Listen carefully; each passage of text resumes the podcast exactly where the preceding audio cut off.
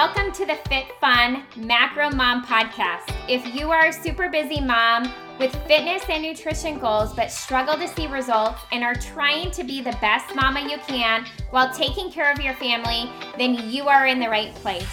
In this podcast, I'm going to dive into macro tracking, how to create food freedom, how to repair and increase your metabolism, along with lots of tips and tricks to help you get results and sustain them for life so you never have to diet again. If you are ready to live life with more confidence, joy, better health, and more energy while crushing some amazing physique goals along the way, then you are in the right spot. I am Jessie Vandenberg, certified personal trainer, macro nutrition coach, wife, and mama of two who has taken her full-time training business from the gym setting to a multiple six-figure business virtually, sharing absolutely everything I know from my heart in hopes to impact not only your life, but your children's lives. I'm a firm believer that our children do what we do, not what we say, and it is our job to lead from the front. So mama, if you are ready to take control of your fitness, your nutrition, your schedule, and truly gain more confidence and balance, then grab your water bottle and or your cup of coffee, pull up your chair, and let's dive in.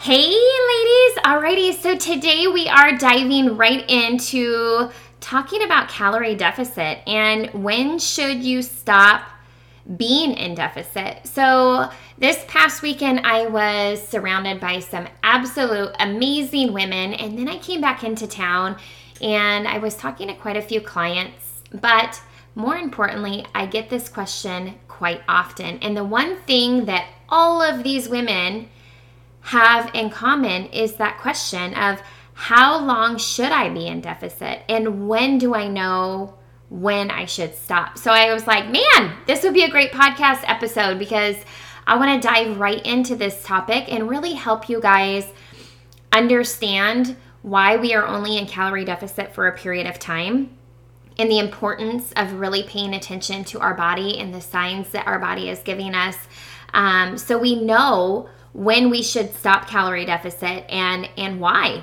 That's the most important part, right? When we learn more about these topics and understand more about the process of losing weight, and but not just losing weight, but losing body fat and being able to sustain it for long term, right?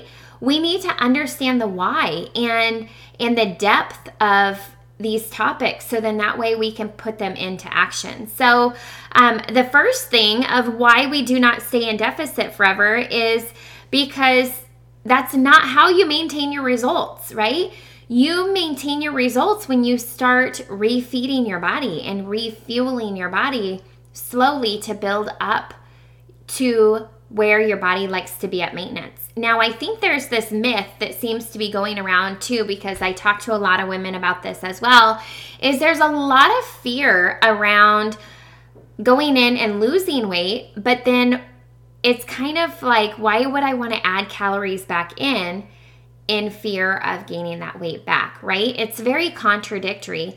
And so what I want to really remind you guys is that the goal in deficit is weight loss, right? There's always a goal with what we're doing. So in deficit, the goal is weight loss. However, in order to sustain that weight loss, you can't live in deficit for the rest of your life. Your body is going to adapt and it's going to start having some major side effects um, that aren't good uh, if you stay in that low calorie deficit, right? That's not where we maintain our results. We have to slowly start adding those calories back in, which is the reverse diet phase, um, and build our metabolisms up, our calories up, to really get our metabolisms functioning at their peak while maintaining those results. So your results you achieve in calorie deficit are going to be maintained in that maintenance phase. And the way you get there is by reversing and slowly adding calories back in to build up to that maintenance level, okay? The next thing to keep in mind, you guys, is that you don't have to be in deficit for that full twelve to sixteen weeks. If you are happy with your progress and you are achieving your goals or have achieved your goals in, say, four, five, six weeks, then absolutely you should start adding calories back in and reversing up to maintenance to maintain those results in your progress, right? You do not have to stay in calorie deficit for twelve to sixteen weeks just because that is like the average time period or the most that you want to be in that place. You do not have to be there twelve to sixteen weeks if you have already achieved your goal in four, five, six weeks, right? You might have like a mini cut and that's fantastic. So really keep that in mind um, on when you should stop calorie deficit. If you are happy with your progress, then absolutely get out and start refeeding your body. Like, why wouldn't we want to eat more food, right? We don't want to live in deficit for longer than what we need to. So the next thing is, you guys, if nothing is changing and you are not making progress, if nothing is happening, it's time to pivot a little bit, right? If nothing is changing, we need to make some small little tweaks in order to get your body to respond. So if you have been in calorie deficit for a period of time and you have not started making progress, then we need to really evaluate, and more than likely we need to add a little bit more calories back in to get your body responding. I've worked with so many women that they will get started on their deficit calories and realize that their bodies are just kind of stuck. Right? Well, what happens is if they don't kind of start pre-tracking ahead of time and we calculate everything out, if their past diet history, they were eating way too little of calories, then the calories I have calculated out for them based on their B M R, their activity level, their workouts, right? This whole calculation that I do, if I don't take into consideration their past diet history, then absolutely they could not be losing weight because really it has so much to do with their past diet history, right? Their bodies, their metabolisms could be adapted to a lower level of calories. Well, what do we do? We have to slowly add calories back in to get their metabolisms functioning for them instead of working against them. But that's just one example. So the other example is maybe we've taken that into consideration, your past diet history. I do that with all of my clients. I don't just give them a calculation. I really dive deep into each one of their past diet histories, how they have been eating, their eating patterns, as well as their B M R, their daily activity expenditure, their workouts, so on and so forth, right? All of that is taken into consideration. And I give them some their calorie allotment as well as macro breakdown, and then they get started and we assess everything, right? So much of that has to do with their biofeedback. And their biofeedback is the way their body is responding to what they're feeding it, right? So more than likely, their body needs a little more calories in order to respond. And so that small little pivot, it could be just adding in a little more calories. fifty calories can be a game changer, you guys. Um, and then, like I said, the biofeedback, that to me is the single most important thing that needs to be looked at here. When we are in calorie deficit, if your biofeedback is in the dumps, if it is suffering, then it is time to add in a few more calories, right? Why would we want to go through this life trying to lose weight, trying to feel better, right? The whole goal is to improve our quality of life, is to improve our confidence, is to be healthier and happier from the inside out, right? How do we do that? And why would we want to do that going through life with sleeping horribly, with being so irritable and moody, right? With being hangry all the time, with, you know, all of this negative biofeedback, right? Wouldn't you rather think about like, oh my gosh, I can actually lose weight and learn to sleep better and have better digestion and have more energy and be burning fat and like feeling good and energized, like that's really possible? Yeah, absolutely, right? So biofeedback should be your number one indicator of the direction that you're headed with your weight loss, right? If that is not going well and is in the dumps, you need to add in a little more calories, right?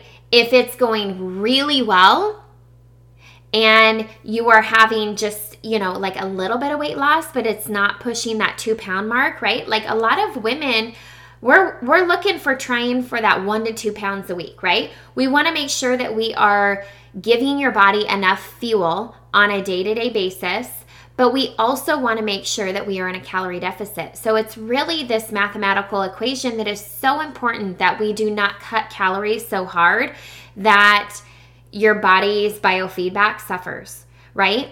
So what we can do is if you're working on getting, say, like one pound a week consistent, consistently, but you are wanting to get closer to that two pound a week mark, maybe it's just taking back, cutting back like fifty calories, right?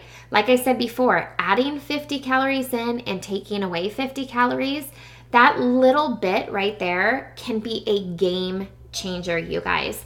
So really be paying attention out of all of these things to your biofeedback. So when you're thinking about, oh my gosh, when do I stop calorie deficit? Like how long do I go? If your biofeedback starts tanking, right? If your re- results start slowing down, your progress starts slowing down, um, in that process you add in a few more calories and it might improve for a short period of time, but it kind of goes stagnant again, then more than likely we need to start reversing you and build you up to maintenance, right? I know that we want to be the ones that decide when that happens, but really ultimately it's your body. Your body is going to be the number one giveaway of when it's time. Now, we never want to be counterproductive, so be sure, you guys, that you are paying attention to all of these things, that you are pivoting when you need to pivot, that you are listening to your biofeedback, you're paying attention to the way you're feeling, you know, paying attention to your energy, your digestion, how your sleep is going, right? Like all of those different variables have so much to do with when you should start reversing and get out of that calorie deficit. Most importantly, you want to live majority of your life throughout the year in maintenance. And if you have quite a bit of weight loss, right, you might be in deficit three max four times throughout the year, depending on how long you're in calorie deficit. But if you're there for twelve to sixteen weeks, it's going to take time for you to add calories back in slowly to build up to where your maintenance level of calories is. And then you need to maintain that for at a bare minimum the period of time you were in deficit, right? Because we want your metabolism to get used to that higher level. So then when you go back down into your deficit, you have phenomenal results. Your body responds because you are doing this the proper way, right? That is why it's so important to phase your nutrition, trust the process, and really work those phases in order for you to get the most fat loss for your time period in deficit. So ultimately, answering your question of when should I stop calorie deficit? If you take into consideration each of those things and you make those little pivots and things only change for a couple of weeks and then they go back, that is your key indicator that it is time to get out of deficit and to start reversing. So I hope you guys, this was very clear. I hope it really kind of just answers and nails that question for you. Um, and if you guys have any questions, please email me at fitbodybyjess at gmail dot com. I am a complete open book, and my goal and mission is to just truly help you and teach you about these diet phases and the importance of them, and to really just trust the process and lean in so we can heal your metabolism and we can get it working for you instead of against you, and you crushing your goals and truly living a life with confidence and happiness and health from the inside out. So I hope you guys have a fantastic Friday, a great weekend, and I will see you back for our next Quick Tip Tuesday.